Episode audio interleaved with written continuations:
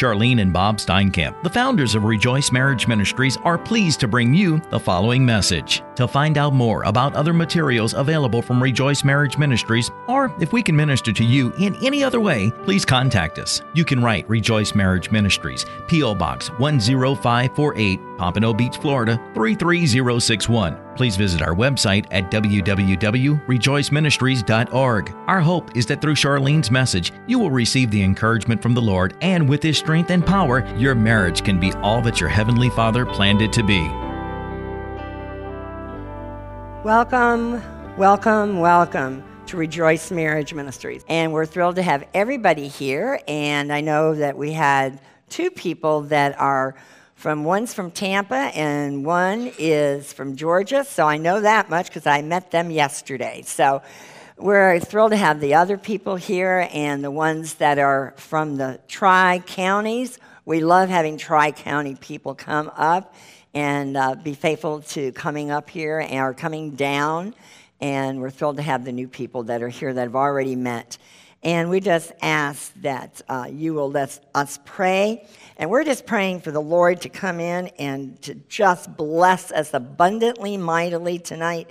We are really excited every Monday we do this for the Lord to bring in the new people to give them hope and encouragement.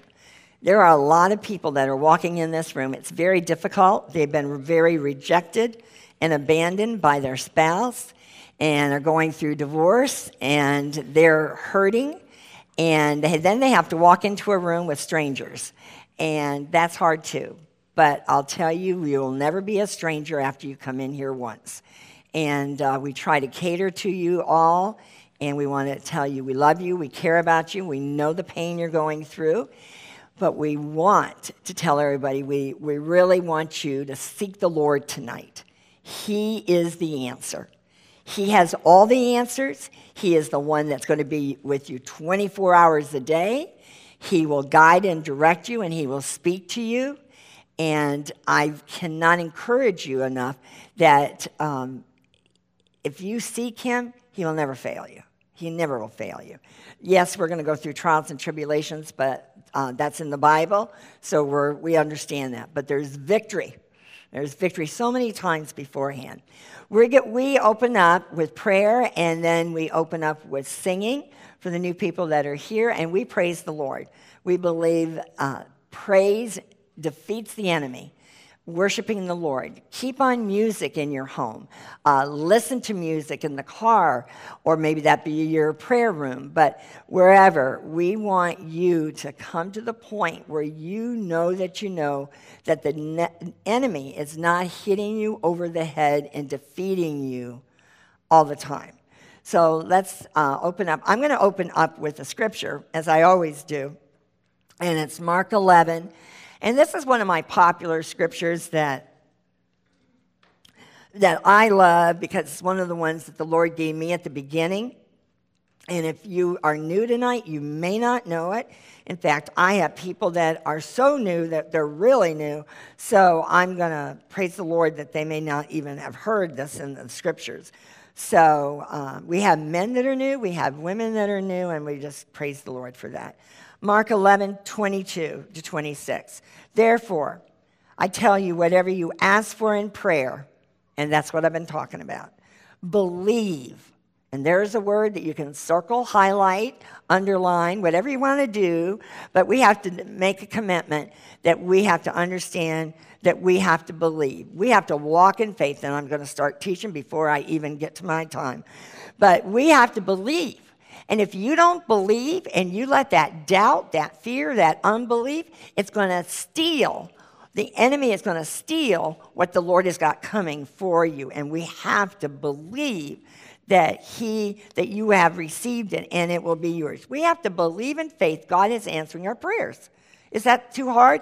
The one true God, the Almighty God, if we can believe that He can do anything, because nothing is impossible with Him. Nothing. And when we put that uh, scriptures on paper and we start l- believing and not listening to the surveys and to all your family and friends and church family, and my pastor told me to get divorced. So if you just take only what the word says and what God is speaking to you when, he say, when you say, Lord, speak to me, I want to hear your will, your way man, believe that you received it. So we're going to walk in faith that we're having a marriage restored. You get it? Is if I was sick, which I have been uh, in the past, and, and I am, but when I got sick, I didn't say, I'm going to die. Would I do that? Would you do that? You say, I am going to walk in faith, I'm going to be healed. Do you see that? You're going to receive what God can do. He's the greatest physician. I went to doctors, took medicine, but that's not the point. Point is, what are we speaking, life or death? Does that make sense? So I want to believe that you received it and it will be yours. And when you stand praying, if there's a condition, I just wanted to warn you. There's a condition. I know all the new uh, people that are coming late aren't going to get this. But if you hold anything against anyone like your spouse or maybe family members or other people, I just wanted to add that in there. Uh, if you hold anything against anyone, forgive them so that your Father in heaven may forgive you your sins. This is one of my favorites because God gave it to me at the beginning because I had a lot of anger. I had a lot of bitterness. I had a lot of unforgiveness. I, like I, if any of you have read the books or heard the CDs or read my devotionals, you've heard how mad I got. I mean, I chased them. And what, if, if I had not um, if it had been a long time ago and I didn't have cell phones then. I could have been arrested, I could have killed them. I could have done anything. What look where God has me. But he said to me, Are you going to act like a believer? Are you going to act with holiness or Christlikeness? Or are you going to act like a wild woman, you know, of the world? And so I'm giving this to you at the very beginning because we're going to talk tonight about guarding our hearts and our minds and prayer. So we want to understand that God's word is awesome, it's powerful, and it's telling us what to do, and we have to be obedient. And that's the secret obedience. So I hope this one, you're going to chew it up and you're going to meditate it. You're going to put it on a postcard, put it in your bathroom, put it in the kitchen, put it wherever else in the car is another good place. Memorize it. Memorize it. Get it from here down to here. Memorize it. So that when anything starts to happen, the Lord is going to remind you. Ask, seek, and knock. The Lord wants you to ask, but He wants you to believe in Him.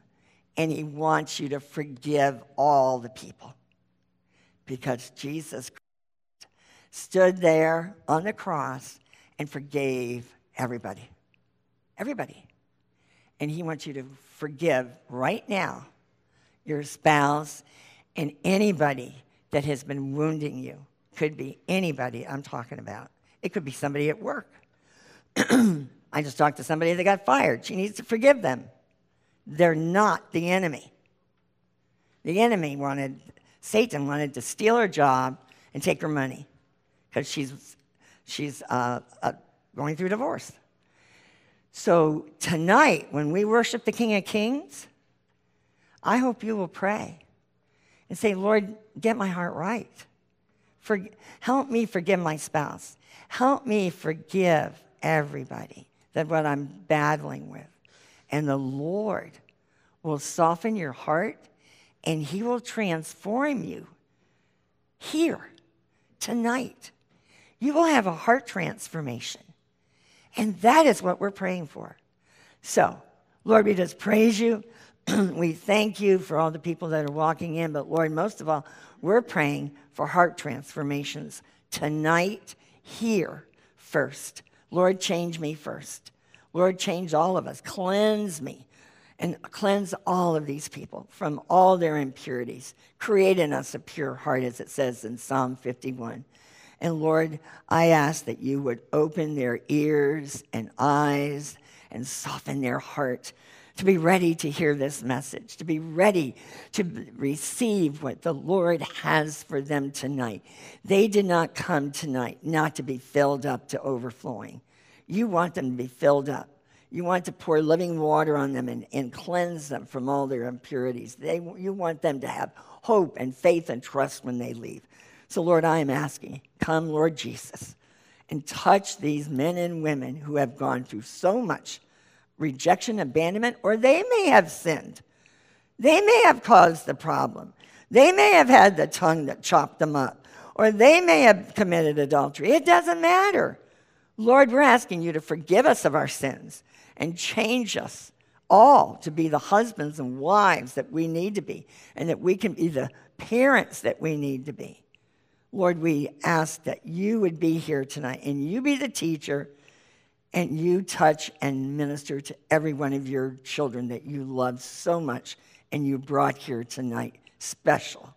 And we just give you the praise and the glory. In Jesus' name we pray. Amen. All right, we're going to stand up to sing two songs. Strength rises, we wait upon the Lord,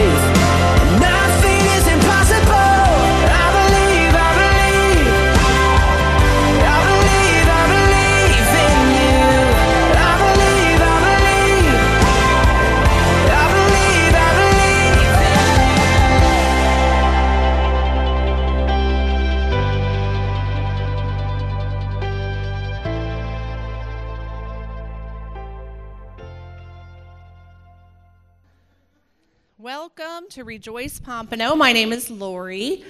For those of you that don't know me, I'm Bob and Charlene's daughter and middle child. We have a lot of visitors tonight. We are happy to have you. We have a lot visiting from out of state. So if you're from out of state, will you wave at me? There's a few, and I think there was one more. Did you wave your hand for out of state? oh. she was so excited. I was like, wait, you live here. okay. We're, yeah, all right. All right. Well, we have a lot of visitors. So if you are a regular, get to know somebody tonight. Um, we are going to get to the birthdays in a minute. Somebody's very excited up front about the birthdays.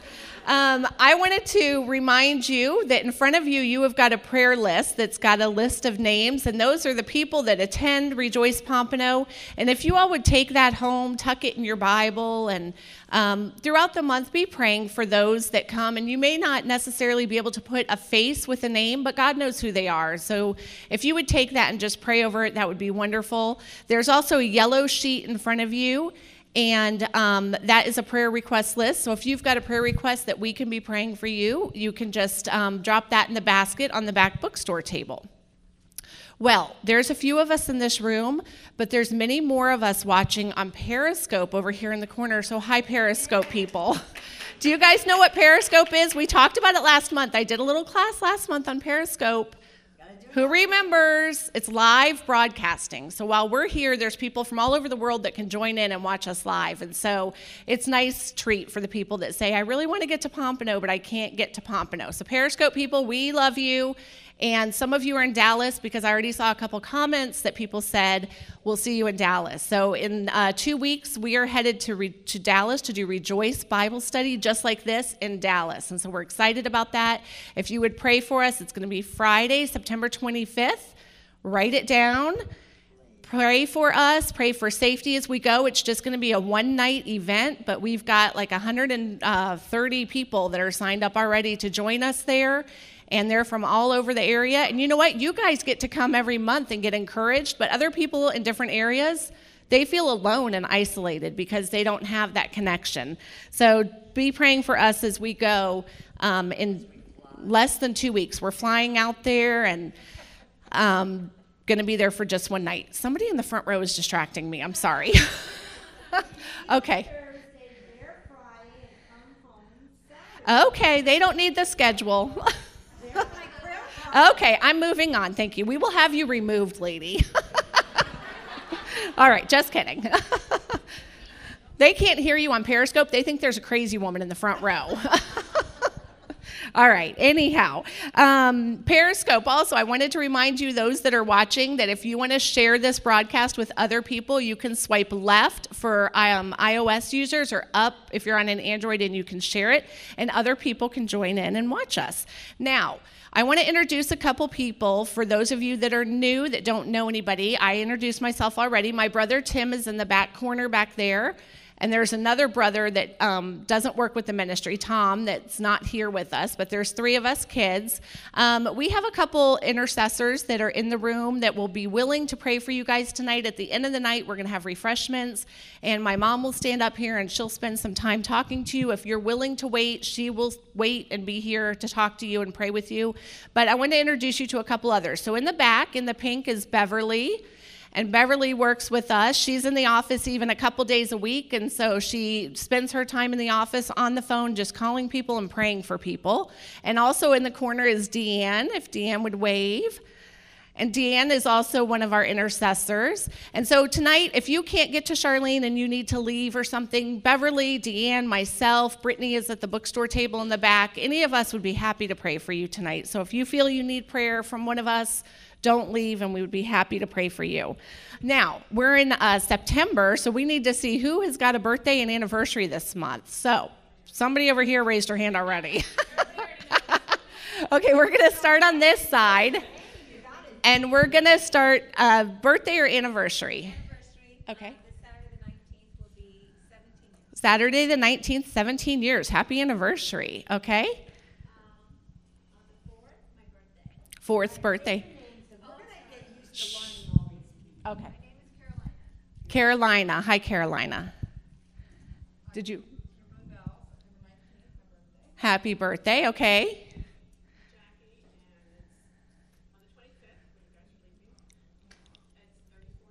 Okay, anniversary on the 25th, 34 years for Jackie. I'm going to repeat it so the people on Periscope can hear us. Okay. Would say it one more time.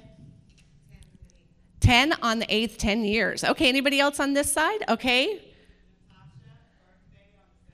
Happy birthday, Natasha. Okay, who else on this side? Back table.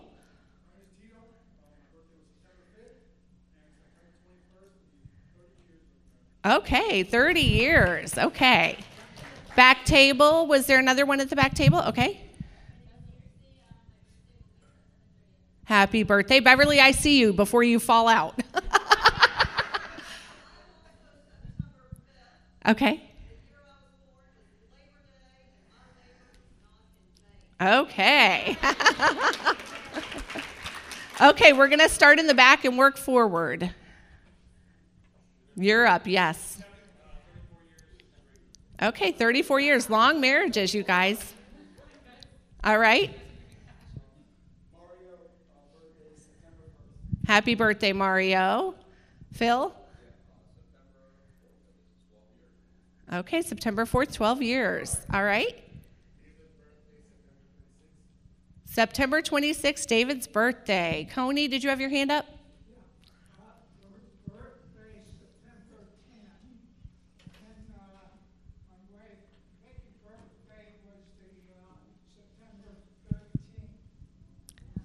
To all together there. all right, happy birthday. Okay, this side, yep. Okay, happy birthday. Right behind you, yep. Okay, happy birthday, Keisha. Anybody? Oh, anniversary, sorry. Now we're up to you. We're up. It's your turn. September 22nd. My name is Ryder, and I accept presents. yeah. okay, Carol. And she's bold as a lion. Did you notice that, guys? I'm, and I'm Carol, and I'm September 8th this month. Turn me on. And Carol is from Georgia. So she's one of our visitors and she came with her mom to Bible study. So welcome. And did we get everybody for birthdays or anniversaries? Okay, yes. This is Bob's birthday that we're flying out on, on September 24th. And I thought when we were planning this trip, what we were tr- trying to plan the trip, what an awesome time and a perfect day to fly out to proclaim that God brings prodigals home on his birthday, September 24th. Okay, uh, when you came in on the back table, oh, there's one more, Michelle. T- 10 years on what date? 23rd. Okay. Well, for those of you that have birthdays and anniversaries this month, our gift to you is a free item at the bookstore table. So tonight, before you leave, you can grab a CD or a book. Um, for the rest of you, they're $5. But, you know, your time will come, okay?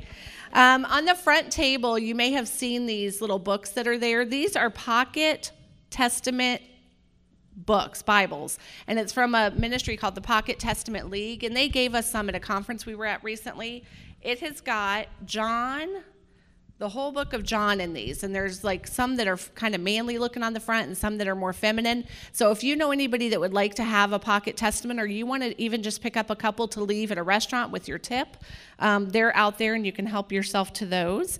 Um, I also wanted to. Um, just read a testimony to you guys before I read this. Well, actually, let me read this testimony.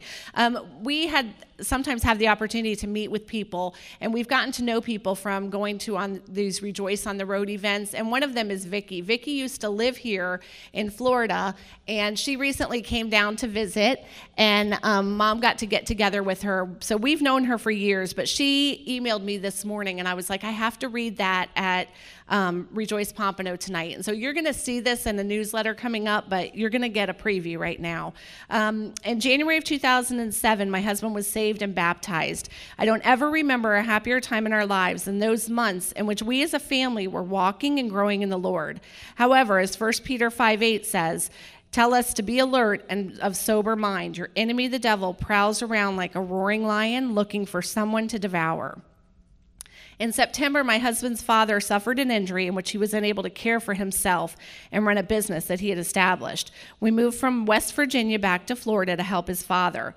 I mourned missing our church in West Virginia so much that I made little to no effort to find a new one. And my husband and I, who were growing in the Lord, were now backsliding and walking in the flesh and not keeping our eyes on Jesus.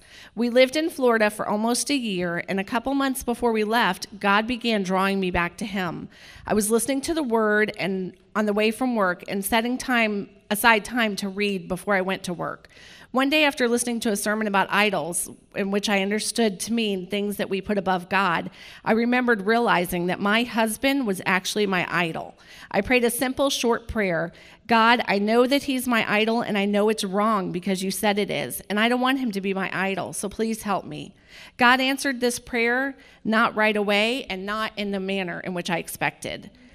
In the months to follow, my marriage ended. It didn't end over the course of weeks or months, it literally ended in one day. I never saw it coming, and suddenly my world turned upside down.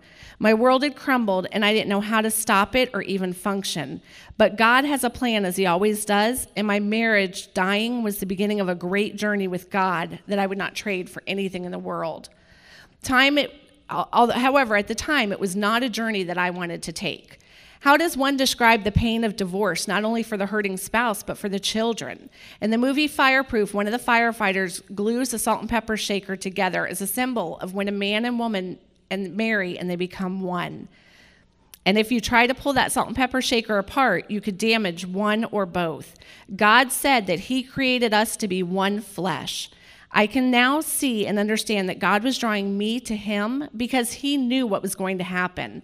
I was broken physically, mentally, spiritually, and emotionally. What was I to do? Where was I to go? I turned to the church, and the church had started, I had attended, started offering divorce recovery class. I thought the best thing to do was to accept what was happening and do all I could do to move on quickly and heal. Been there, done that? Anybody? Yep. Since the class, classes were being offered at church, I assumed it would be the logical Christian thing to do. Out of the three classes I attended, the third really stuck in my mind. On this particular night, we were broken up into groups with the men in one class and the women in another. I can't tell you if the room was dark because of the lights or if it was dark because of the enemy and the spiritual attack that was happening in our marriages. It was open discussion night, and we were allowed to speak freely about the lives of our feelings, about our lives, our feelings, our emotions, whatever we wanted to talk about. That night, three ladies began to pour open their feelings. I remember wanting to run. All I heard was anger, bitterness, malice, unforgiveness. I saw no hope. I saw no movement from God, and I saw no way out. That night, I left confused and hopeless. I remember asking God, Is there no hope? You cannot save this marriage? You cannot rescue it or restore it? I began to look to see if God had saved marriages before, and I came across Rejoice Marriage Ministries. Could this be what God was telling me to do? Weeks passed and I never attended another divorce recovery class, but I was not sure what God wanted, so I continued to be broken and undone. I've prayed and fasted for answers. God, please tell me your will. I would beg and cry and plead, but the weeks went by and still no answer from God. I was in my car one day yelling and driving, God is a Christian. God, he is a Christian. He can pray for himself. It's not fair that this is on me.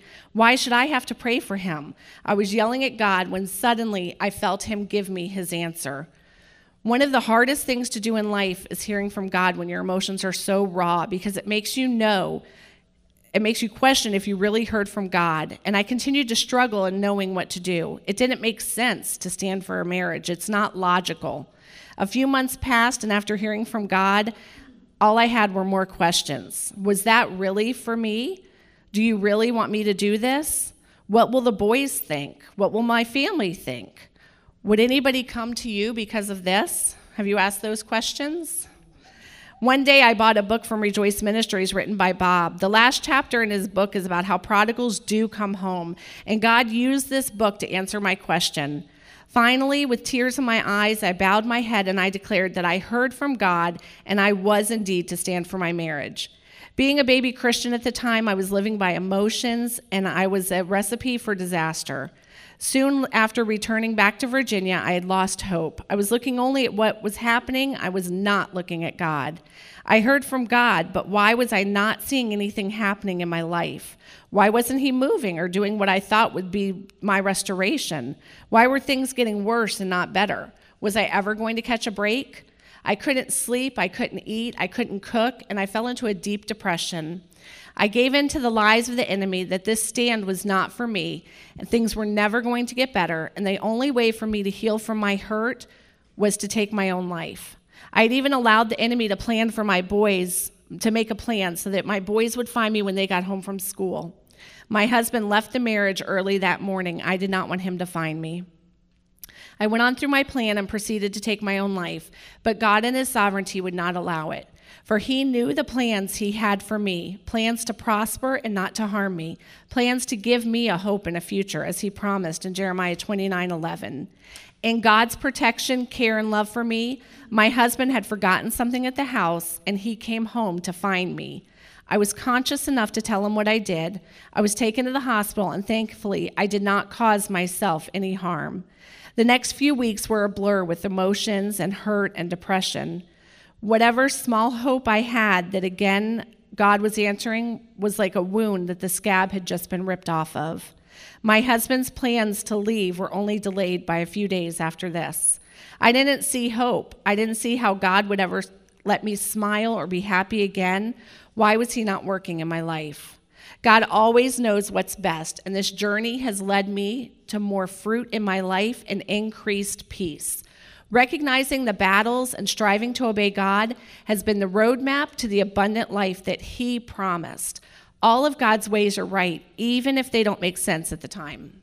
Amen. All of God's ways are right, even if they don't make sense at the time. I was being changed by God, and He was developing the fruit of the Spirit within me. This was another example of God revealing things to me that did not come in the natural. By dying to the flesh, I was giving up my right to be angry. My flesh wanted to fight the battle. My flesh wanted to withhold forgiveness, to play the victim, and to have thoughts of death instead of life. Each day, as I took up my cross, I was growing in another fruit of the Spirit, and it was self control. The definition of self control is the ability to control oneself, in particular one's emotions and desires, or the expression of them in one's behaviors, especially in difficult situations. God took a broken woman and restored me. And while his work in me is far from finished, I'm deeply grateful that I serve a loving and faithful God that has been ever so patient with me in order to help me grow in him.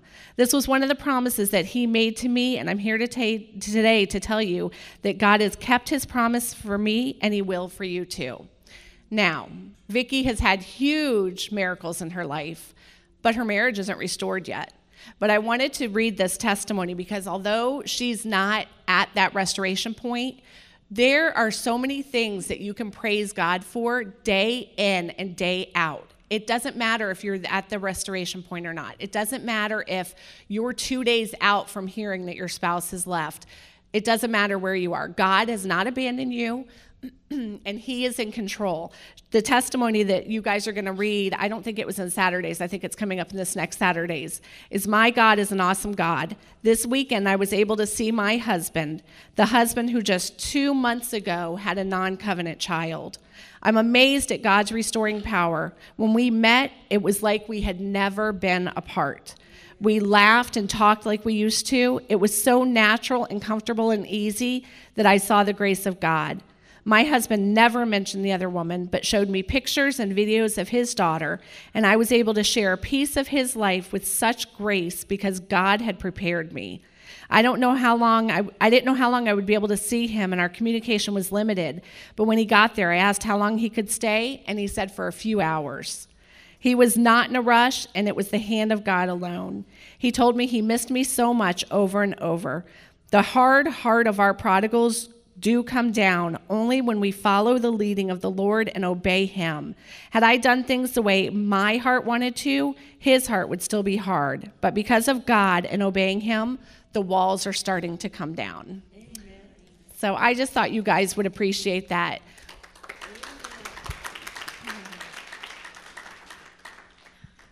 Vicki has been through a lot, just like many of you.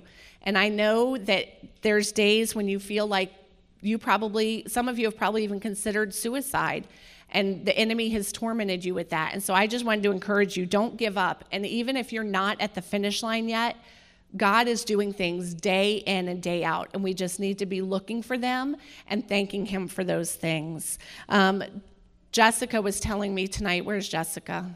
Sitting right here in front of me, sorry. Jessica was telling me tonight her father came with her a couple months ago. I guess it was July meeting, Jessica? July meeting, she her father came with her, and he called her recently and and repented for the things that have happened in their life when she was a young child, and for the way he wants to pray with her for her husband and for their mother. And so God heals and restores even when you don't think it's what the big thing that you're waiting for, he can start healing families and restoring families. He can heal relationships. He can bring other people to salvation and him through this process. So I know that we all want it today. But trust God today for His perfect timing and for what He's going to work out. And just be willing to submit to that and wait and see what God's going to do. Because I guarantee you'll have a testimony just like that to give. All right. Well, um, we're going to go into a time of prayer right now. And what we do is we're just going to take a few minutes and stand together, just men with men, women with women. If you're with your spouse and you want to find another couple that's in the room, that's great. And we're going to take a few minutes just to pray. Don't even go into the prayer circles. Um, saying what your request is you can pray for your request, and then the others in the circle will hear from you and know how they can pray for you. Um, but we're just going to spend some time. And I forgot to tell Lori something tonight because I wanted to uh, say another teaching for what we're doing tonight is that the reason we do prayer circles, and it's like two or three people, and you just pray for your most urgent need, you yourself, is that in Matthew 18 and 19, it says, I tell you the truth. Whatever you bind on earth will be bound in heaven, and whatever you loose on earth will be loose in heaven. Again, I tell you that if two of you on earth agree about anything you ask for, it will be done for you by my Father in heaven. Just for where two or three come together in my name, there I am with them. And I'm going to be talking about a prayer Bible by Dr. Elmer Towns. And this is in his Bible that there is agreement prayer. And we have to pray in agreement with one other person. I, like we say, find one person, a prayer partner, um, anybody that believes in marriage restoration, believes your spouse can be delivered from drugs or alcohol, believes that your children can be saved and can be delivered from drugs, alcohol, or being not living a pure life. We've got to want to understand that it says in the Bible exactly, it's an incredible promise to answer us if we agree with one another in prayer. We agree that God can and will answer any prayer. We agree in faith. We agree on the urgency of the request. How many of us have an urgent need? We prayed for um, Jessica when she was having a big surgery, and we prayed in agreement for her every day at the office. We agree to completely be honest with each other and agree to confess our sins. Now, you can do that when you go home tonight, and that is what we're suggesting. If you noticed, we've talked about that confessing your sins, repenting right now, right today. But when you get with one or two, three people, I want you to not we're not going to criticize. You already heard what our rules are here. We don't. Uh, we don't ne- aren't negative about our spouses. We're praying for their salvation. We're praying for the Lord to touch them. But pray for one most urgent need, and then we'll get back together. But we have prayed for whatever your most urgent need is, regardless of the big circle that we're going to have. We're going to pray in unity with three people, four people, and that's the top. But remember there in the scripture it says pray in agreement. And you got two or three people that have sacrificed to come out tonight. So believe that song. Believe that god is hearing your prayers and is moving on the other side of your mountain. That your mountain may look huge when you look at it but he is slicing it away by his, his means warrior angels whatever the other side that's going to crumble suddenly, somehow. Just like Vicky never expected to see her husband two months after a baby was born. But God had another plan. But God has another plan for you. And I want you to start believing that tonight. So let's all stand up and you guys can come over here, move, or just stay right where you're at. Men, go, you can walk over to the other side and get in that great big hallway there and that um, aisle and grab hands.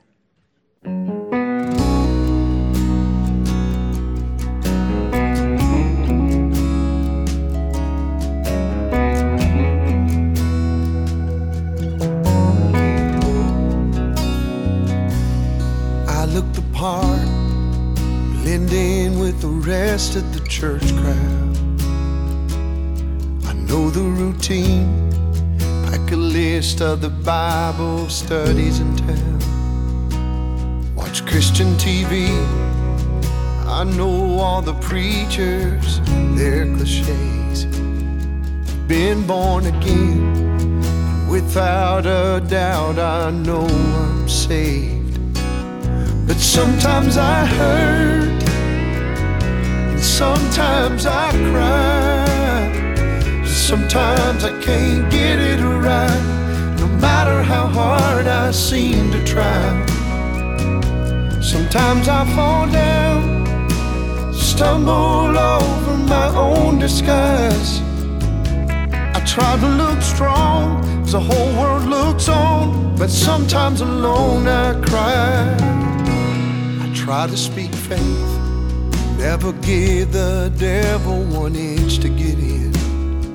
I do worship and praise, let everybody know just where that I stand. On the back of my ride is a fish and a cross for the world to see. I know God is good all of the time. Yes, there's no doubt for me. But sometimes I hurt, and sometimes I cry. Sometimes I can't get it right, no matter how hard I seem to try. Sometimes I fall down, stumble over my own disguise. I try to look strong as the whole world looks on, but sometimes alone I cry.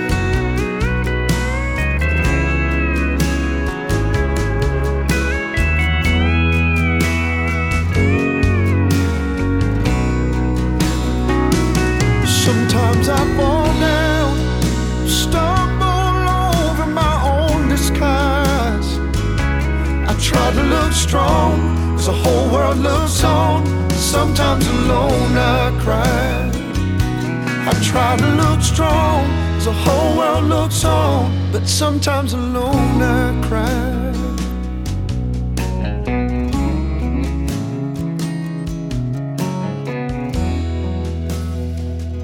As we close this time in prayer, God, we thank you for the opportunity that we have to come directly to you, Lord. We thank you that we have direct access to you and that you hear our request. Lord, I thank you for each and every person that's in this room tonight. I thank you for each family and each marriage that's represented. God, I pray for the spouse that belongs in this room, God, and that for the spouse that is absent right now from homes. Lord, I pray that right now you would even go to that spouse and convict them, God, of what they're doing and the way they're living. I pray that they would be flooded with memories of their husband or their wife that they've walked away from and that they would just um, feel an unsettledness in their spirit, Lord. God, I pray that you would strengthen our stand, strengthen our resolve to follow after you, even when the days are hard, even when the days are long. I thank you for what you've done in Vicky's life and what you've done in Jessica's life and with her um, relationship with her dad. And I thank you for what you're going to do in so many families and marriages that are represented here. God, be with us tonight. I pray that we would be able to be attentive and to um, get rid of the distractions that are around us as we listen tonight to the teaching. And I just pray that you would speak to each heart in this room, God. Um, thank you for all that you've done for us and for sending your son to die for our sins. In your name, amen. We're going to remain standing and sing one more song.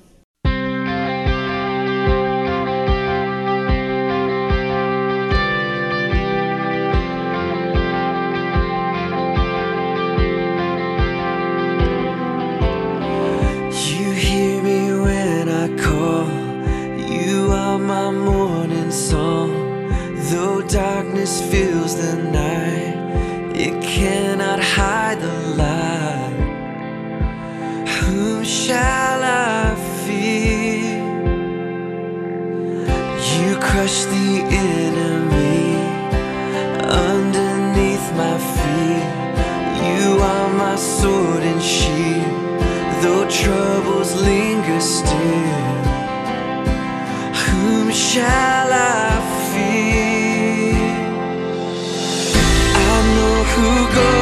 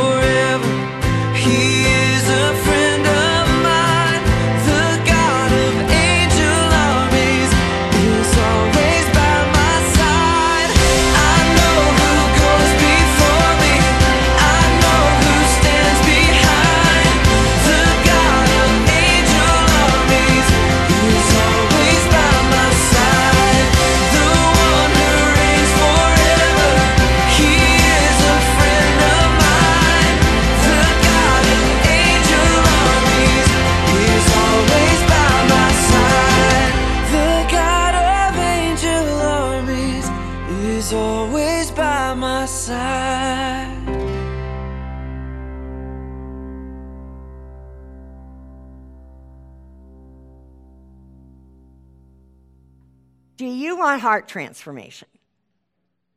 Do you want a heart transformation? You know what? I, I know you're ready to say, Do you want your spouse to have a heart transformation? Get- let me raise your hands if you want a heart. Okay, I knew that would be the answer. But can we start with me first? And that is where we must start. It's me first. I must change first. I must seek the Lord first. I must ask the Lord, what is your will? What is your way? And what do I need to do to change? I want to tell you, you all know that the ones that are- not new, you know, I thought Bob was the culprit. He had all the problems, and I was Miss Perfect, and I did everything, and I even cut the yard because I like doing yard work. So, I mean, I was thought I was really there. I was not there. I was very, um, I guess controlling might be uh, a word. Uh, bossy might be another one. I was an administrator at a doctor's office, and I was in charge of 12 doctors. Well, I came home and forgot to take the hat off, and I just kept running the show. And he was a businessman, and he just, you know, worked and, you know, whatever. Uh, he had a temper. And so I thought anything he did wrong, I would be the one to correct it. And instead of praying. And so I want to tell you, I learned the hard way because Bob um, did have issues. He was molested and he did was wounded, but I didn't know that. But I didn't seek the Lord about it either. I didn't seek the Lord. All of you that are here have so much advantage with God moving into your life and marriage because I had to go through a divorce with anger, bitterness, unforgiveness before the Lord spoke to me. And He then sent somebody down to our church to speak to me. He loved me so much. So I want you to know that because you're here, you are blessed. You are blessed that God even told you to come here. But I know that's God because I've heard the stories for 25 years how you just happened to find us. That wasn't a happening. And then I know I hear about, I got a card about you, but I waited six months or a year before I decided that God would let me finally, I would obey God. So, you know, I want you to understand that we are all ready to correct our spouses or our children. But the Lord is knocking right now, tonight, to say, it's not about them. It's not about them. It's about me. And it's about, Lord, change me. Psalm 51 is an awesome psalm that I still pray. And I would suggest you put your husband's name in it. I would put your children's name in it. I put my name in it. I put my grandkids' name in it. So I want you to come to the point is how would you will you finally let go and let God work on you first? That's the question. Will you let God work on you first? I know that what has happened in your life and your marriage and everything, you may have been one of the persons that really you were the one that caused it um, by adultery, possibly. But there may have been things to cause that. the next question I want to ask you is how would you rate your, um, your life daily with your spouse? How would you rate it? Now, I don't, I have some people that are like Vicky that really doesn't um, get to see her husband regularly, even though they have children. I have others that have children and they get, I have one that's from out of town, and she told me that he comes over because they have a 20 month old baby. And we uh, talked, and she gets to see him two, three times a week because he comes over for dinner or breakfast or everything. And I said, Don't tell anybody tonight because they, I haven't seen some, but some of them have not been seen for months or years.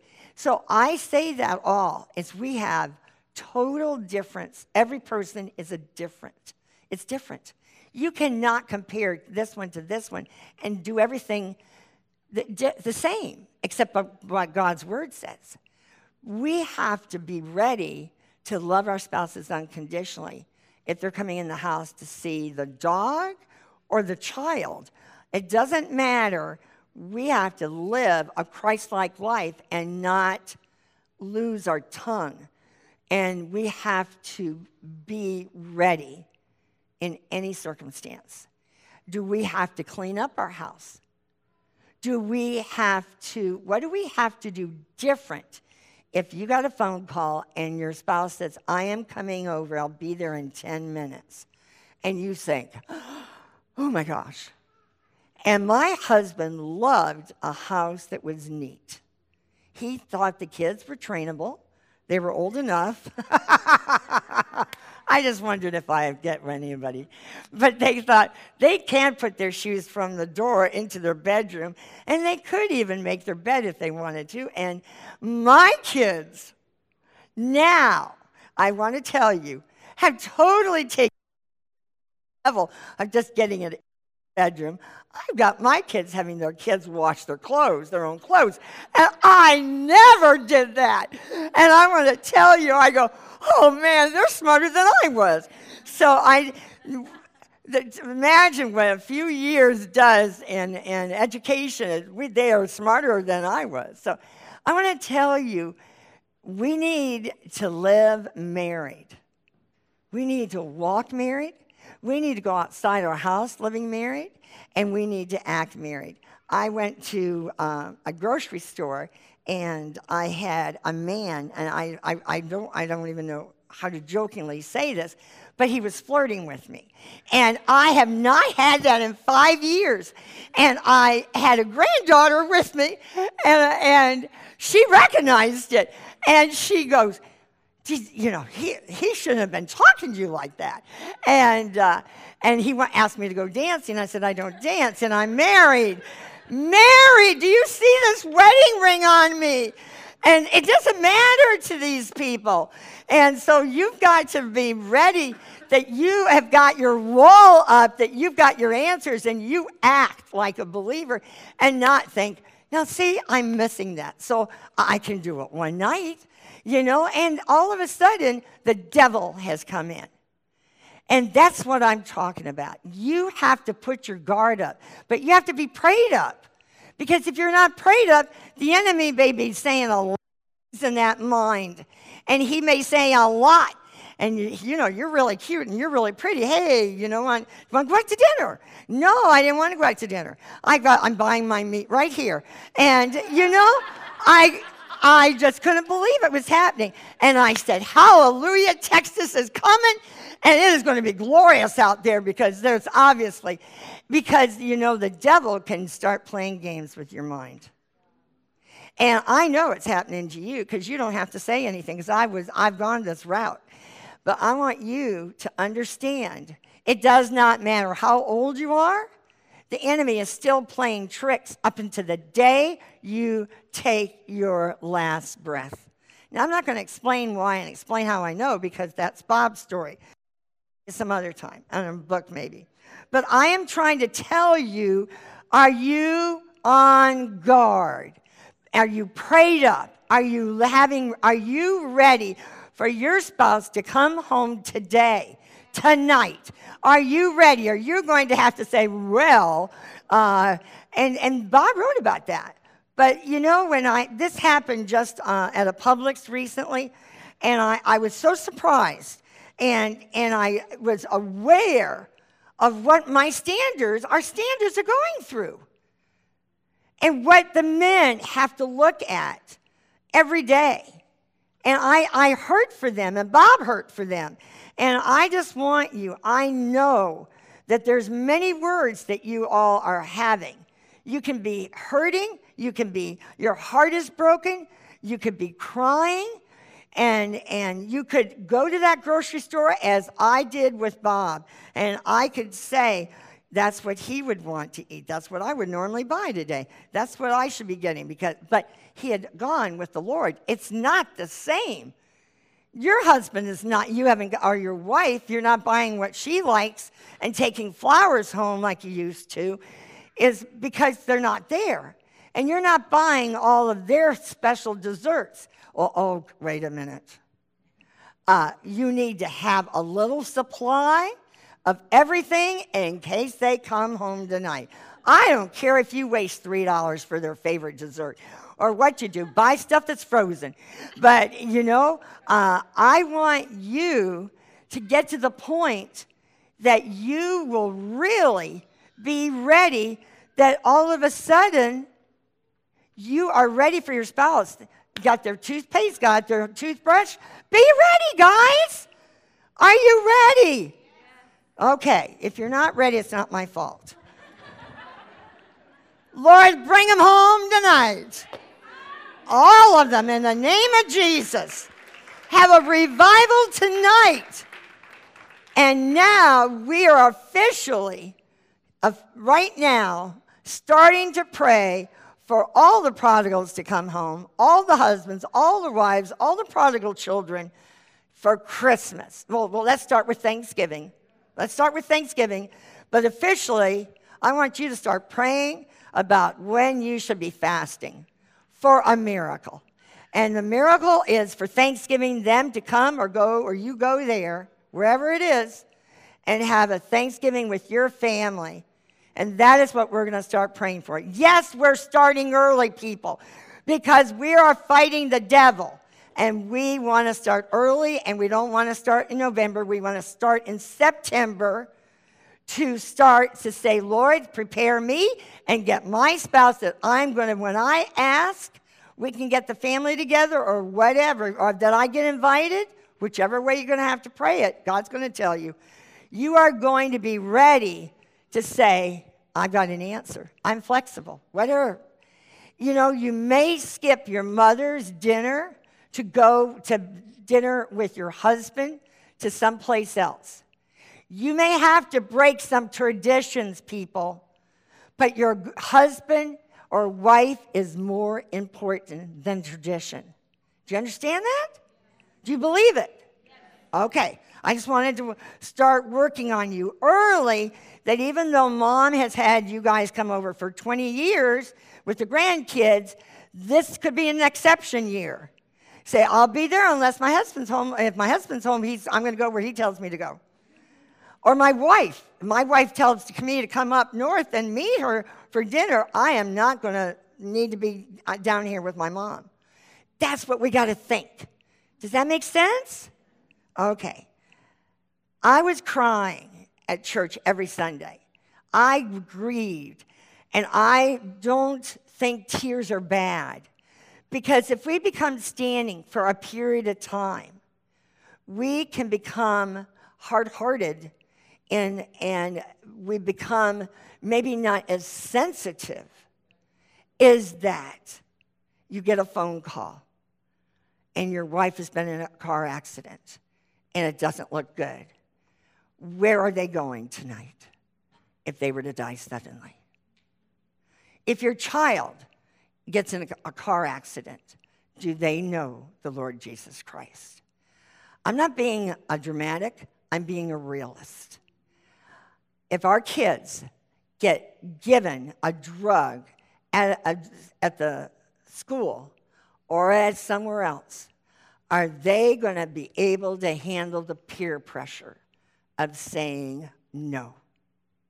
Or are they going to go and try it? We have to pray for all of this.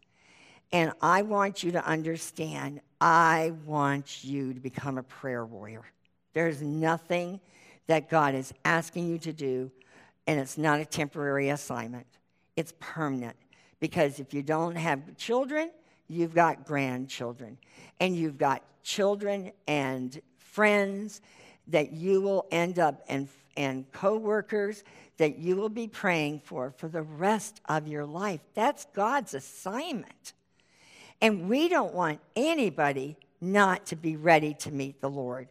That is why I knew my husband where he had fallen from. I knew he knew the Lord. And when you read First John, read all of First John, Second John, and Third John, when you read that and they say that, you know, if you are sinning and blatantly continue to sin over and over and over, you may never have known the Lord.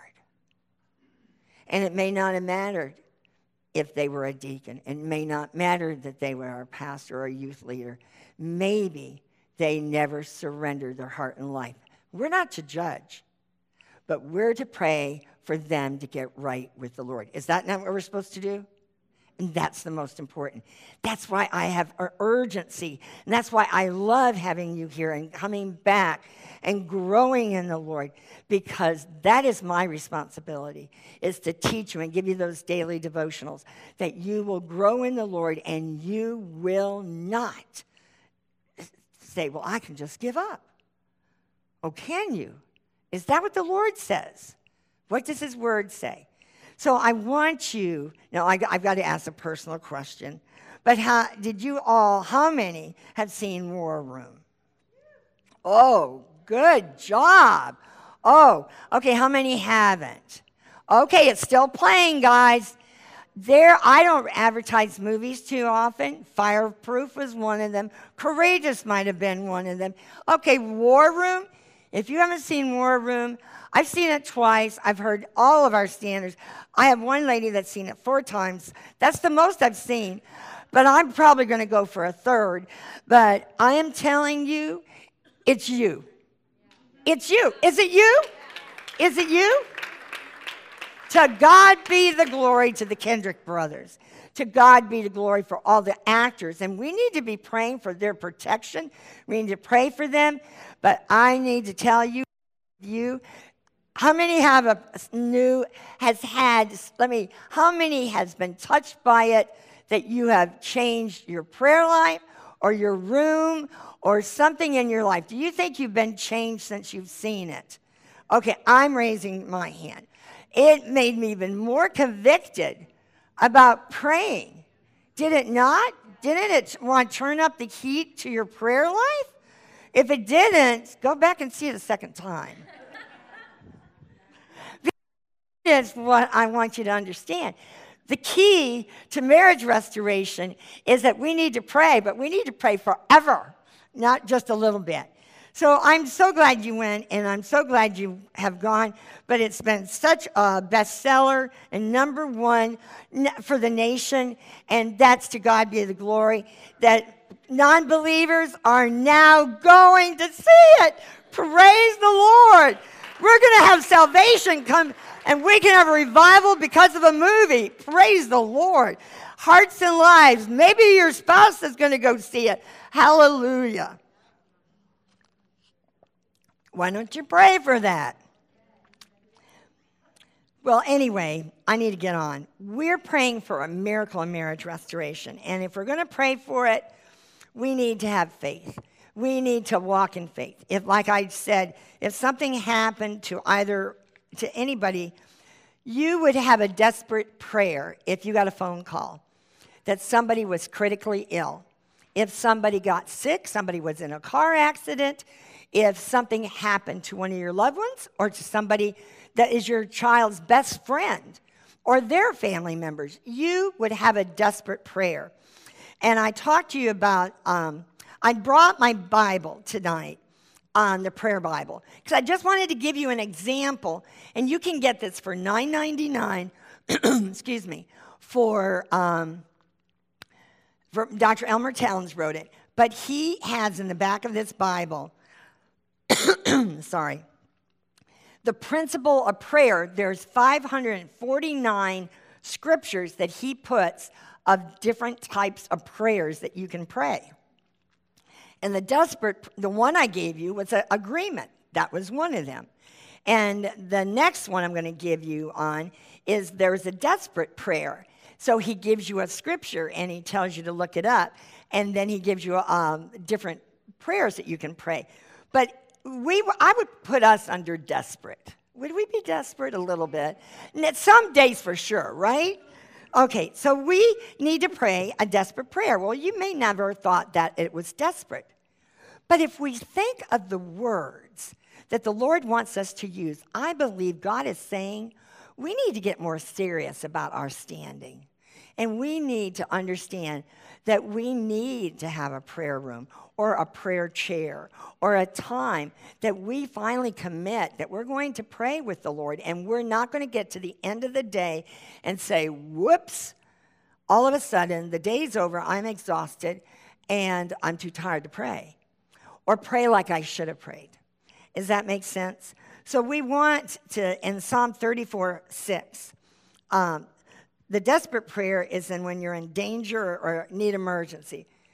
So I'm asking you to say to the Lord, what, what do I need to do and what do I, scriptures do I need to pray for my situation that, number one, it may be desperate? And look up and see what the Lord gives you. Okay, I'm not going to give you all the answers tonight. This is homework. I want there's a deliverance prayer, and it's asking God to give us victory over sin or unwanted circumstance. That I thought was very good because I believe we pray and talk about that we want our spouses delivered. delivered from the blindness that they're in, delivered from adultery, delivered from the, the believing the lies of the enemy. Is that not true? So we want them to be um, delivered from all the wrong thinking, actions, and words and behavior that they're doing. But are you praying for that daily? That's my question. If we ask not, should we expect to receive it? It says not. It says in Matthew 7 ask, seek, and knock, but you keep knocking till you receive your answer and you receive your miracle, you receive answer to prayer. I challenge you and I'm asking you are we become desensitized to the busyness of life that we have stopped asking, seeking, and continually knocking and asking and seeking the Lord to grow in the Lord that until we have a crisis, because then we get the email.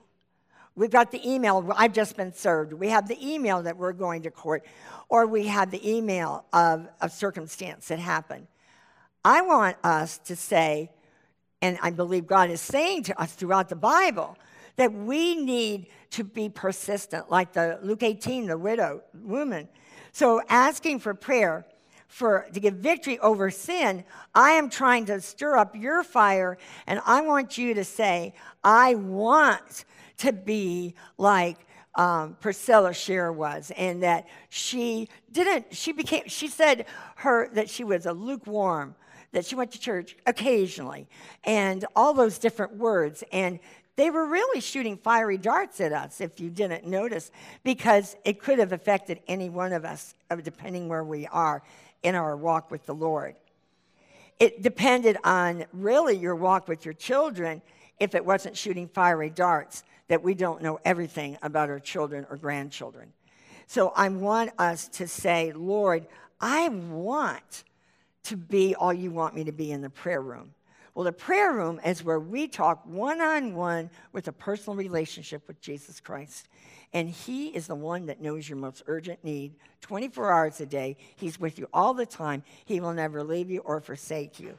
So Psalm 34 6 says, This poor man cried out, and the Lord heard him and saved him out of all his troubles. That's for you, Barbara, for this week.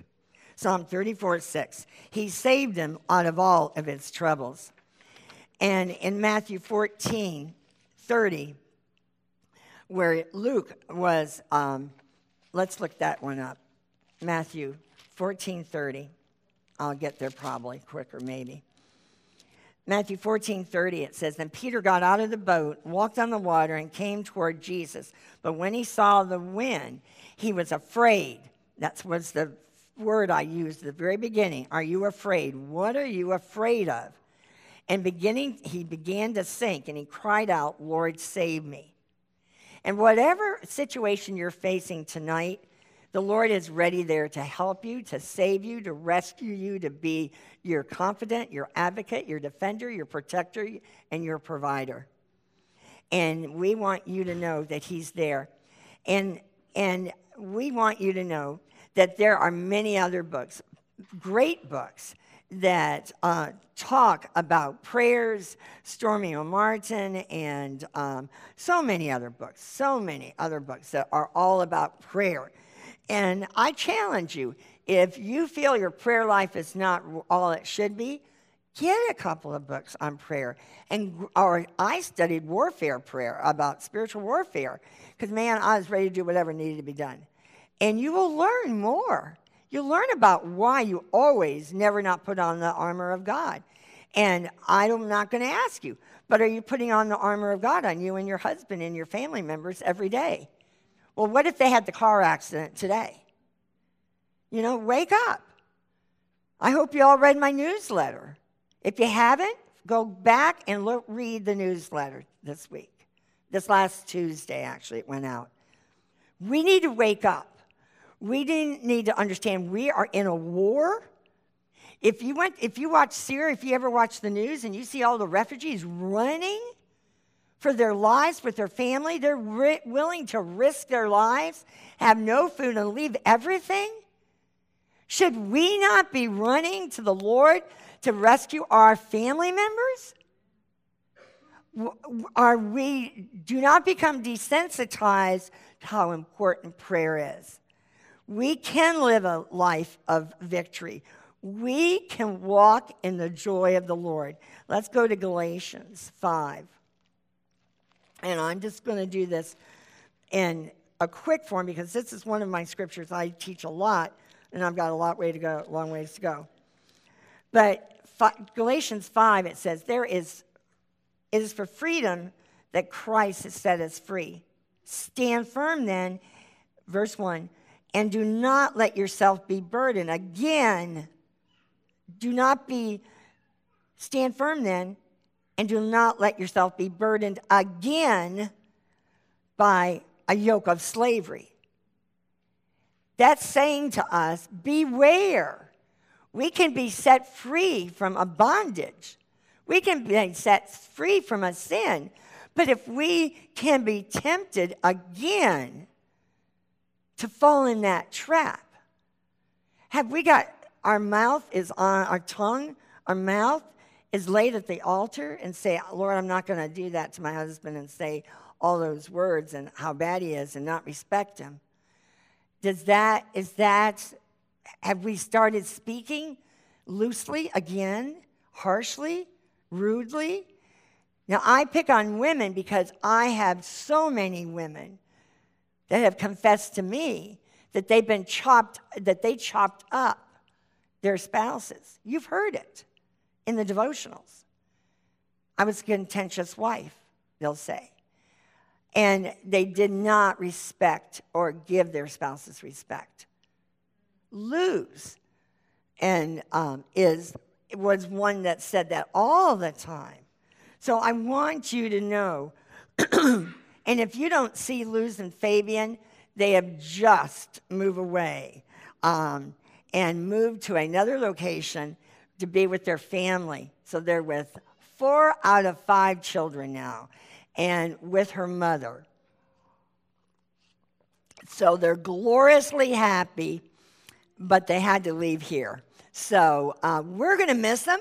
They gave us four and a half years of their life, and they're going to be coming in and popping in and out. but I want you to know pray for them. They're, they're all, they've sold their house suddenly, quickly. God was in it. God was in it. And they're, um, and they're happy. They're with their, their kids they haven't been with. And Fabian is with one son and one daughter that he hasn't been with for four and a half years since he's come home. So it's all glory, all glory. Um, so, anyway, we want um, to tell you that you can have victory walking and standing. You can live in victory. You can have joy. You can have peace. Because if you go to Galatians 5, it says in verse 16, live by the Spirit and do not gratify the desires of the sinful nature. Now, what I tell you all is that you can go into verse 19 and bind against the sinful nature that's attacking your spouse. I would, I would bind the strong man first in Matthew 12 29, and then I would bind my spouse having a sinful nature with Bob having sexual immorality, impurity, debauchery, idolatry, witchcraft, hatred, discord, jealousy, fits of rage, selfish ambitions, and I would list that.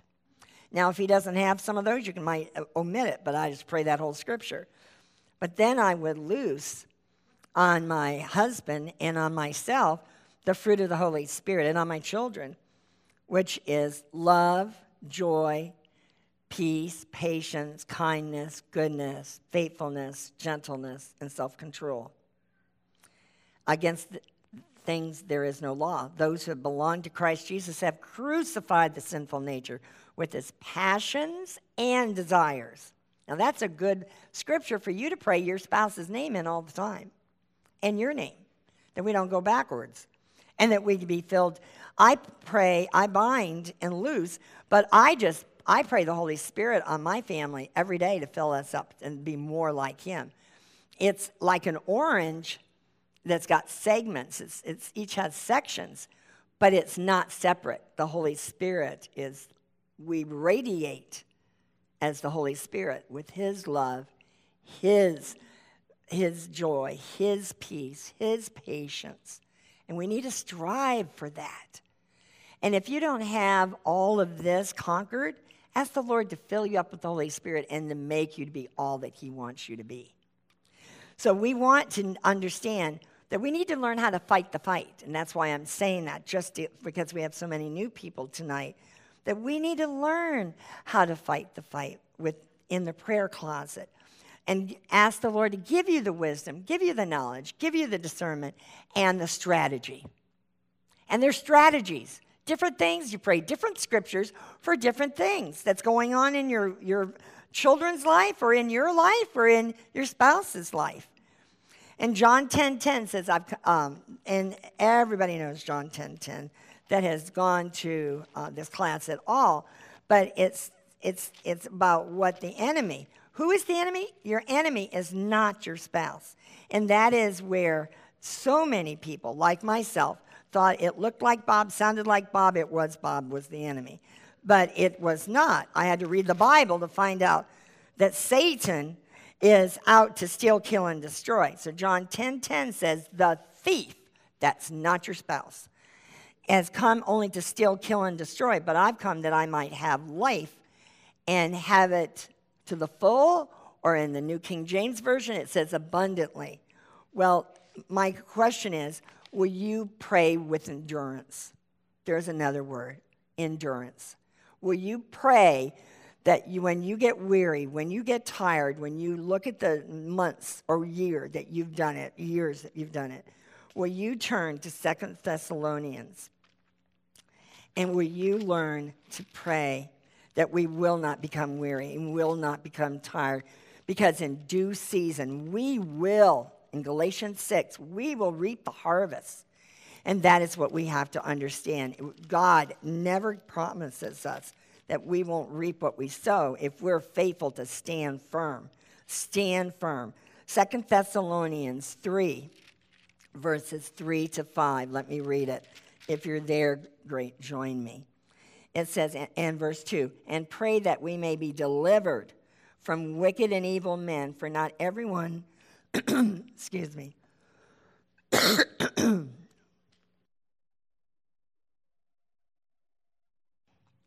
and pray that we may be delivered from wicked and evil men, for not everyone has faith. Do you have faith? That's my question. Do you have faith? You need faith to stand for your marriage. But the Lord is faithful, and He will strengthen and protect you from the evil one. We have confidence. There's another word for you tonight. That we will have confidence in the Lord that you are doing and will continue to do the things we command. And verse 5, very good, a very, very powerful verse.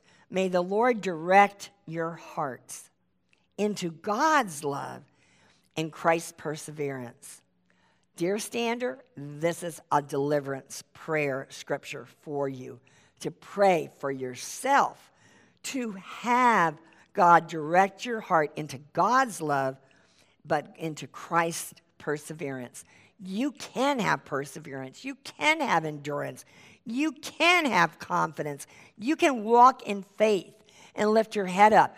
But we must understand that we need to pray these scriptures with our names in it and say, Lord, that's what I want. Fill me up with it.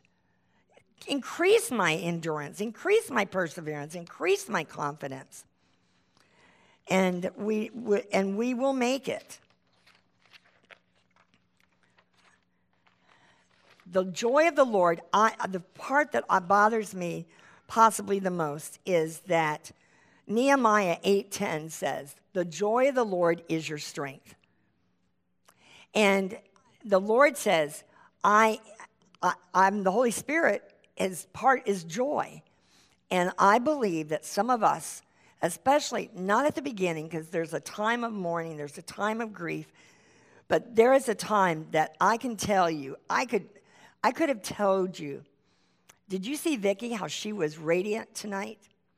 I can tell you, and we picked on Jessica tonight, but Jessica was sick, uh, had a major surgery, And uh, back a year, year and a half ago, when she came in, she was a wreck and, and weeping and, and just hanging on by a thread. Some of you come in hanging by a thread. But God touches you and He changes you and He changes the countenance on your face and you have a glow of the Lord upon you. And that is what I'm saying. The Lord can touch and change your life completely. You can talk to them all the time. You can talk to Him 24 hours a day about anything, and He will have a personal relationship with you. And that is, we've got to learn to control our thoughts because the enemy is out to steal your thoughts and and and 2 Corinthians 10 talks about take captive your thoughts but control your thoughts. I'm not even going to go down that road but Colossians 3 verses 1 to 8 you can do it as homework tonight. But I want you to learn to speak faith, hope and remove when now you have an ungodly thought or an ungodly anything that you start to want to spill out of your mouth Say, Lord, remove it. And where did that come from? It came from the devil. And the enemy's trying to steal your faith, hope, and, and your behavior in front of other people. But the Lord wants to give you a heart transplant. In Ezekiel 36, I want you to know this, and I wonder, I pray that many of you are praying this scripture, I would say two to three, four times a week until you see your spouse's heart transformed. If you don't see your heart transformed, why are we not praying it? I still pray it. Lord, touch all the standers' heart. Verse 25, Ezekiel 36, 25. Remember, it, the Lord says, cleanse me in Psalm 51 from all my impurities. Well, look what it says in Ezekiel 36 I will sprinkle clean water on all the prodigals, and they will be clean. I will cleanse them from all their impurities and from all their idols. I will give them a new heart and put a new spirit in them. I will remove from you the heart of stone and give them a heart of flesh. Can you not imagine if you prayed that every day, regularly, and put your kid's name in it, your mom and dad? Who may not know the Lord Jesus Christ? How do you have brothers or sisters or cousins? Ezekiel 36.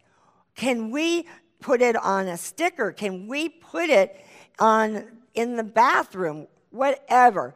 Will you start personalizing and say, I want my spouse, I want my family members all to be cleansed from their impurities and from all their idols.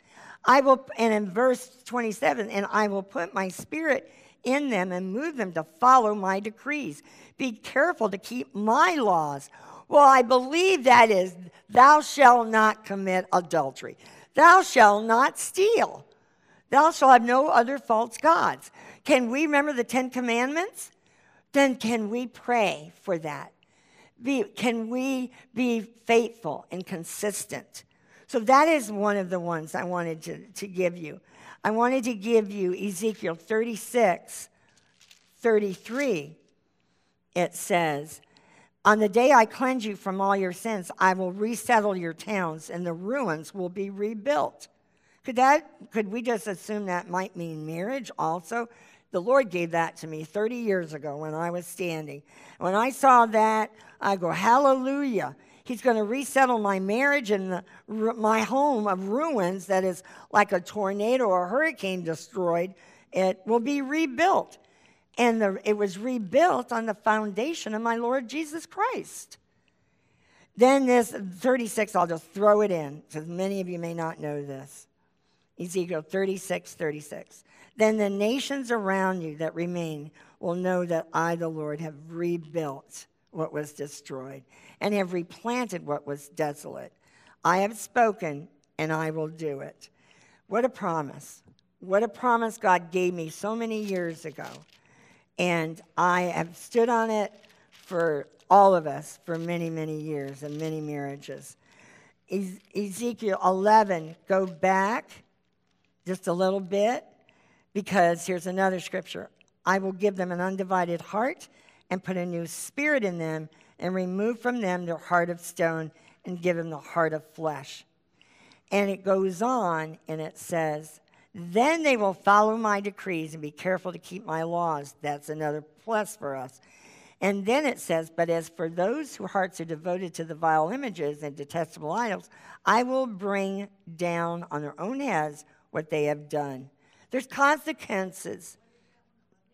It's, it's Ezekiel 11, 18 to 21.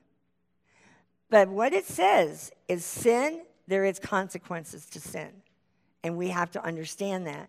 And that's why we want to live a Christ like life. Yes, I'm being radical. Yes, I'm saying be serious. Put the Lord first in your life. It, you know, it, that's what the husbands, husbands are to put God first, then their spouse. They're to love their wives as Christ loved the church. And we have to understand that. So I'm asking us tonight be radical. Let's be radical. Like Hebrews um, 11 6 says, and without faith is impossible to please God because anyone who comes to him must believe that he exists and that he rewards, and he rewards those who earnestly seek him. Will you earnestly seek him tonight? You know, my kids, my Lori Lassen's kids, are, are uh, basketball. They love basketball. Go to Tim's house, he loves football. And um, I was reading about all about guarding our tongue, and I'm going to get to this right now. And I kept reading about okay, when you are playing basketball, you're guarding another player, you're guarding the opponent, and you're right there in their face. And you're holding up their hands so they will not make a basket. And you're jumping around and doing everything you can. Are we right in the enemy's face and saying, You're not going to go any farther in touching my children or my grandchildren or my husband or my wife, I am guarding my house, my doors, and my husband's. I am going to stand in the gap and move and go wherever I have to do. I will pray. I will not give up. And you know what? I, want, I wanted to read about the guard. And, and in Genesis 3, when Adam and Eve, Eve had sinned, he drove out Adam and Eve and he placed them on the east side of Garden Eden. And it had a flaming sword and a cherubim and a flaming sword flashing back and forth to guard their way to the tree of life. And in Genesis 3:24. In Psalm 91, and that is a prayer you can pray for you and your spouse and your children all the time. It's an awesome psalm. But it says in verse 9, Psalm 91, verse 10 and 11, if you make the Most High your dwelling, even the Lord, who is my refuge, then no harm will befall you, no disaster will come near your tent. For he will command his angels concerning you to guard you and your family. Personalize it in all your ways. I printed out and looked up guards, and football came up. Now, I have a lot of men in here, so they ought to be coming up here. I almost called Tim this afternoon and said, Tim, you watch football all the time. Your daughter at FSU goes to the football games, and I have nobody, so I don't watch football, but unless the Dolphins are at the end of the times when there's a, a big season game. But the left, there's left and right guards. Now, women, if your husband watches football, may I suggest you make some popcorn, make some cookies, make some desserts, and join them instead of going out shopping. Why don't we have some fellowship time with them? Because somebody's having some fellowship time with them now, and it's because they're watching football with them. And so we want to wake up and, and say, okay, I'll play and get the, make the popcorn and do that. Now, I'm telling you, I am a good grandma Because when my grandkids say, we want to watch sports or uh, we'll go over or do something, I will say, come on over, we'll have popcorn, ice cream, whatever, and we'll play, watch the playoffs. But do you know that there is the center guards and there's the left guards and the right guards in football? Now, you all can look this up. Now, I want, man, you all know what I'm talking about. But those guards protect the quarterback. And you've got to protect, he's the one that's going to make the touchdown. We want a touchdown. We want our marriages restored. We want many touchdowns. We want thousands of touchdowns of marriages restored. But we have to watch and guard the ones that are having to be the ones to make the passes of the football. Now, I, you, you are all so much smarter than me. So you have the Lord make an um, um, example to you about your family. But I want you to understand we need to guard our homes, but we need to guard our mouths. And guard our mouths is a really a big problem because men and women can really say a lot of stuff about their spouses, especially when they're in the far country. Or, hey, when you're home and you're married and you go to work and you start stirring coffee, and there are more affairs started at work by saying, How was last night? Oh, my wife was really in a mood last night, you know. And it just goes downhill to a young girl uh, from there on. I have so many uh, people that have had affairs by starting of complaining about a spouse on both sides. So, what I am saying in Psalm 141, I always have a scripture for you. So, it's not about Charlyne, it's about what the Lord says. It set a guard over my mouth, O Lord. Psalm 141, verse 3 and 4. Now, men, women, this might help you, but I'm just going to give it to the men also. Set a guard over my mouth, O Lord. Keep watch over the door of my lips, and let not my heart be drawn to what is evil. Wow. Could you pray that with your spouse's name in that? What about praying that for your spouse? or to your children. Now, I'm going to go through some scriptures now because I'm running out of time. No, I'm out of time. So I'm going to give you some scriptures. So write down the reference, and here we go. Proverbs 4 23, verse 24. Above all else, guard your heart, for it is the wellspring of life. Put away perversity from your mouth. Keep corrupt talk far from your lips. Wow. This is in the Bible, dear standers. Proverbs 13, verse 3.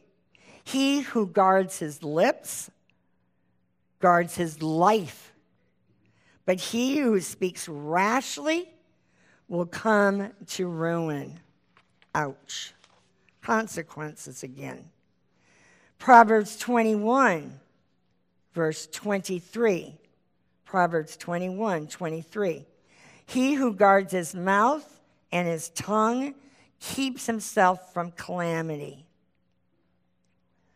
Now, I'm going to read one that, that you will not even realize until you think about it.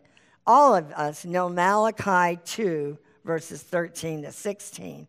We weep and we wail because the Lord is acting as a witness between you and your wife of your youth. But I'm going to not continue in reading all of this due to time pressure. But it says, in flesh and spirit they are his. And why one? Because he was seeking godly offspring. So guard yourself in your spirit. And do not break faith with the wife of your youth. I hate divorce guard yourself. Our Lord teaches us throughout the Bible about being on guard, being watchful, be alert. Vicky talked about it. Be, be alert and be on guard to block and stop the enemy from attempting to come into your home or steal anything else from you. So I pray that you will be to cast all your cares on him. I pray you will become the prayer warrior as in 1 Peter 5.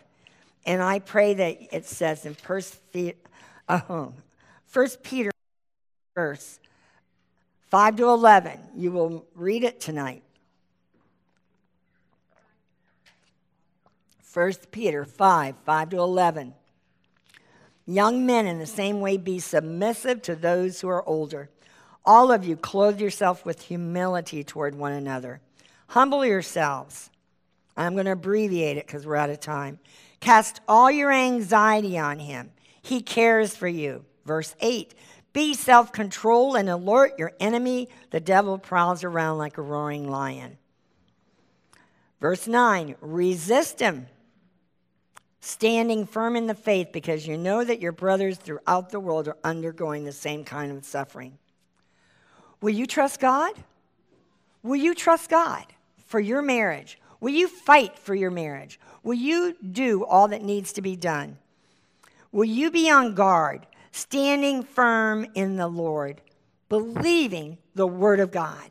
And, and do topical subjects, do topical Bible studies, do whatever you need to do, but I am saying we need to know that there are answers in this word. And the Lord wants us to take some of these scriptures and apply them to ourselves and pray them for others. And if you've got somebody in your family that's not even your spouse that is very harsh with words, pray these scriptures for them. Pray it. You don't have to correct them. Just say, Lord, I'm going to give them to you, but just pray the scriptures for them. I am praying that through the next three months, we will ask the Lord to get us ready, to open our arms to our spouse coming home just for a dinner. Just let them come for Thanksgiving dinner. And then say, Lord, soften their heart. If we pray Ezekiel now, if we pray they'll repent, and there's other scripture in Ezekiel about repenting, a lot in the New Testament. But repent. That's what John the Baptist said repent. We need to repent. We want to pray for our children to repent. We want to pray for our spouses to repent and our family members to repent. That we will pray that the spouses will come to their senses and they will come to their senses and come for the holidays. And we need to pray. It's not going to happen by magic. It's going to happen because we've been on guard and we have taken up and we're going to go into our prayer closet and we're going to fight the enemy by the word of God. And we will be on guard.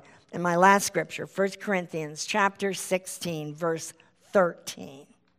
Chapter 1 Corinthians chapter 16 13. And this is my last. Be on your guard. Stand firm in the faith. Be men of courage and be strong. That's my challenge for you. Rise up. Rise up. Lord Jesus, we just give you the praise, we give you the glory and honor. Lord, this is an exciting night tonight because we are going to make a commitment to you that we want to fight the fight and we want to stand in the gap for our husbands and our wives, and we want so many of them to come home for the holidays. Come home for Thanksgiving dinner, come home for Christmas Eve, for Christmas Day with the kids, whatever you want. Your will, your way. I don't know how you do it, but you always do it.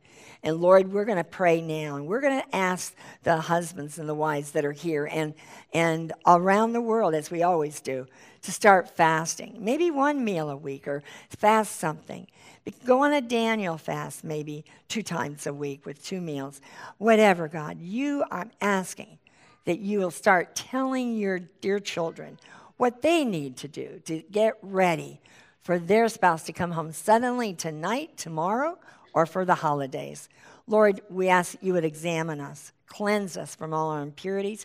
We ask you to sever, cut, destroy every and all ungodly relationships completely and forever in the name of Jesus. Remove the other men, remove the other woman, remove the lies and the deception and the uh, blinded eyes Open their eyes, open their ears, soften their heart.